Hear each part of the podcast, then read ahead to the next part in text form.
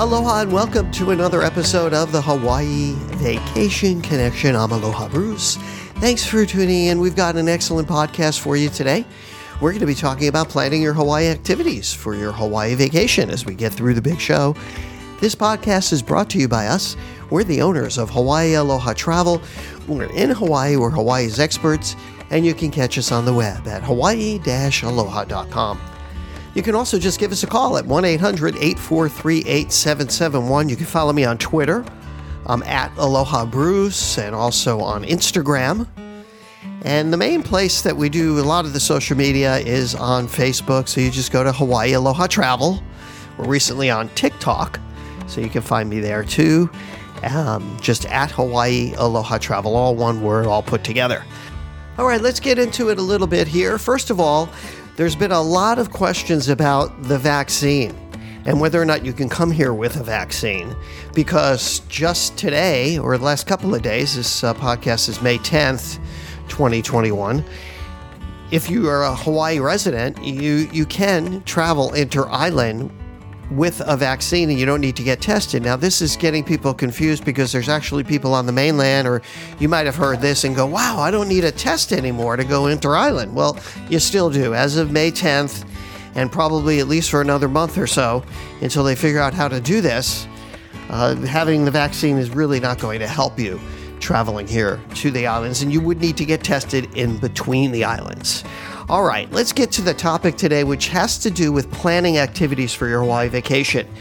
It's really the number one thing we're getting asked when we book Hawaii vacations here is like, okay, so what are we going to do? How do we plan out our itinerary? And it's really a good question because this is something that's very important to the whole trip that you're taking. In fact, it's it's almost as important as everything else. Because a typical package includes your airfare, your hotel accommodations, and your transportation usually either transfers to and from your hotel or a car. And we recommend in most cases that you do rent a car on all the islands except maybe for Oahu. So, how do you plan on what you want to do? And how do you fit this all into your itinerary? And one of the things we like to do here is plan day by day itineraries. So, we kind of talk to you and go through each day and talk about what you have in mind for your vacation and what activities are appropriate for you. Now, it becomes a challenge because sometimes people want to do too much and we have to toggle back the expectations and also kind of time things out a little bit if somebody is very ambitious. In other words, thinking that you might want to do like eight or 10 different things when you're here and you only have five days that doesn't work out so good. So you need to figure out exactly some of the things that you'd like to do and then narrow it down to the things that you must do. So it almost makes sense to make like a bucket list, like a a general list of all the things that you want to do. Just write them all down. Everything. It could be anything from snorkeling to skydiving. It may be something off the wall that you didn't think you'd be doing, maybe ziplining, ATVing, whatever it is and just write them all down. And if it's more than one person going, obviously you do this with uh, whoever you're doing it with. Or if it's a family, you might want to get into a whole, just have a family meeting about it. Because I can guarantee you, one of the things that is for sure is that you can't do it all unless you have so much time on your hands that you can afford to do it. And there, you know, speaking of affordability, there's always costs involved with these kinds of things. So when we're planning out itineraries, we always like to try and find the things that you can do on your own. Because remember, when you're coming to Hawaii, it's a very comfortable destination. It's not like you're going on an African safari or you're going to Belize or you're going to some unknown exotic destination. Hawaii is very comfortable. It's very easy to get around here. So you don't really have to worry about that. There are street signs, everybody speaks English.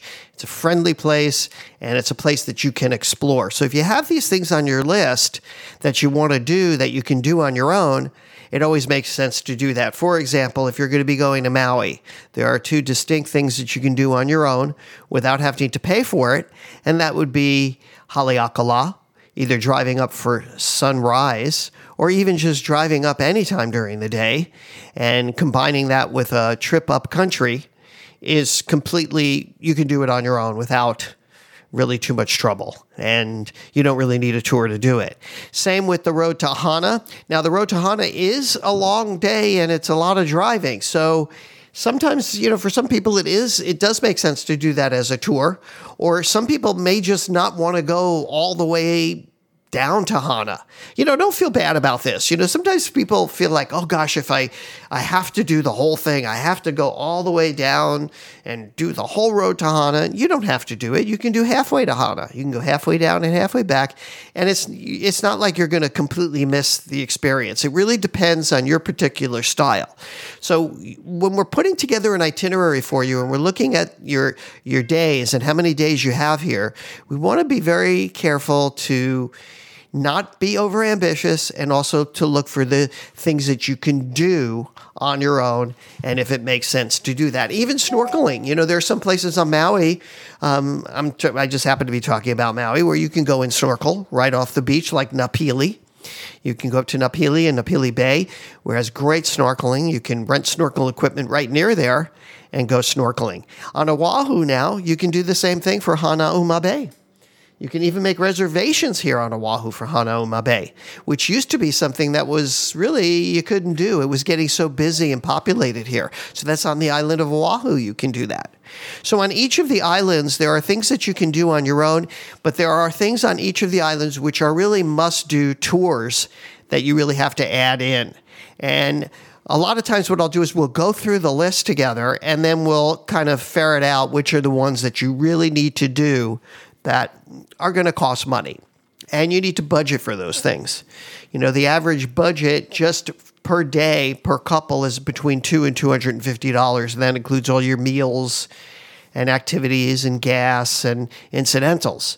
So we have to figure out exactly what your budget is. And then, you know, when you're planning your, and when we get into planning your trip and we start to lay out your air, your hotel, and your activities, we always want to take into consideration what the all in budget is. Now, I've talked a lot about budgeting here on this podcast, so go back and listen to some of the other episodes about budgeting. We just did one recently, and we also did it as a video podcast as well. And budgeting always is a challenge because you want to have a realistic budget. So, usually, what I will do is I will make sure that when we're talking and we're building out your package and we're discussing your itinerary, we leave plenty of cushion for these activities because, in my mind, you should be really spending as much money on your activities and the experiences here as you do on your hotel and on your hotel. I mean, if you're going to cut back on some place to get your budget where you want it to be, I would say do it with the hotel. So instead of having that ocean front or the ocean view, you know, get a partial ocean view or even a garden view. You know, in that way, you can save money on your hotel and put that into some of these activities that we're talking about. Now, one of the activities that is always surprises people that is a lot more than they expect is something like a helicopter ride.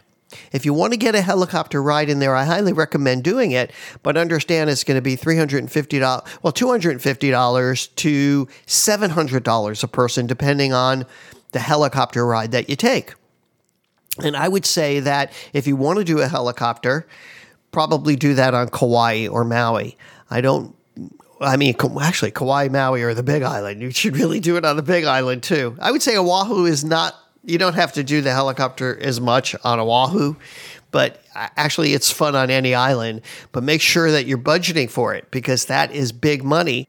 And a helicopter ride could just throw off your whole activity budget if that's in the cards for you. So when planning a trip, you know, usually a typical vacation is, you know, six to seven nights. So if it's six nights, that means you have seven days on the ground that's actually real seven days on the ground. So if it's six nights, it's real seven days because chances are you're going to get here on the first day very early, or at least to have the whole first day. And then on your last day, generally most flights leave in the afternoon, sometimes even late at night. So you have that whole last day. So that's an important thing to plan on your itinerary is that first and that last day. You don't want to waste those days, but you don't, you know, you're going to be tired when you get here. You're going to have jet lag. Everybody is different, but you might want to just plan a really nice I would say, nice dinner on that first day. The second day, I would always do the thing that you're got to get up the earliest for on that second day because of the difference in time zones. You're going to be anywhere from three, two to three to six hours behind us. So you're going to be getting up early in that first morning.